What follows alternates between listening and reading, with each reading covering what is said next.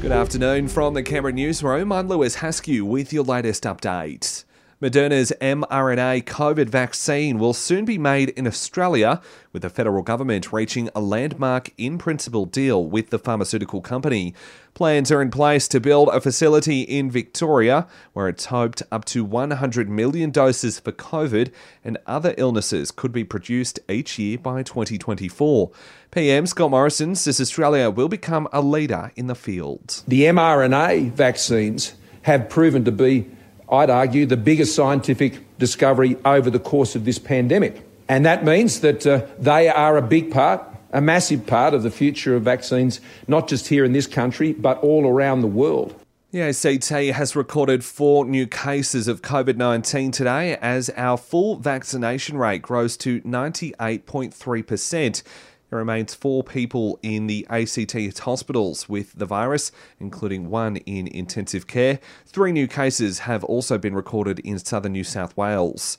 While across the border, the New South Wales Health Minister says today's spike in COVID cases there shows that the virus has not gone away and is urging people to take it seriously and get the booster shot. A total of 804 infections have been recorded today, the highest daily caseload recorded in the state in the past 10 weeks. It comes as unvaccinated people prepare to come out of lockdown tomorrow, but Brad Hazzard says they're vulnerable as cases rise. To the unvaccinated, it's not fair to health workers that you can be so selfish to think that being unvaccinated is okay. It's not, because it's the doctors and nurses in our hospitals who then have to care for you when you come into our hospital. And I have no doubt there will be people coming into our hospitals because they're unvaccinated.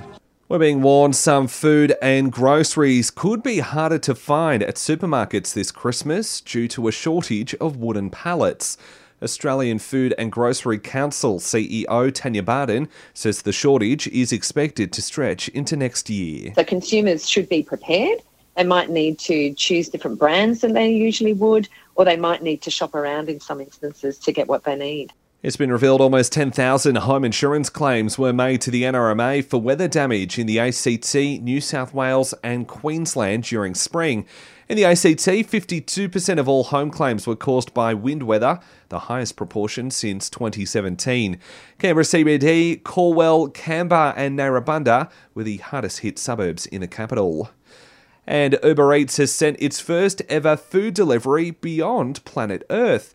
Astronauts at the International Space Station were given a welcome break from standard space food. The dishes ordered include boiled mackerel in miso and simmered chicken with bamboo shoots.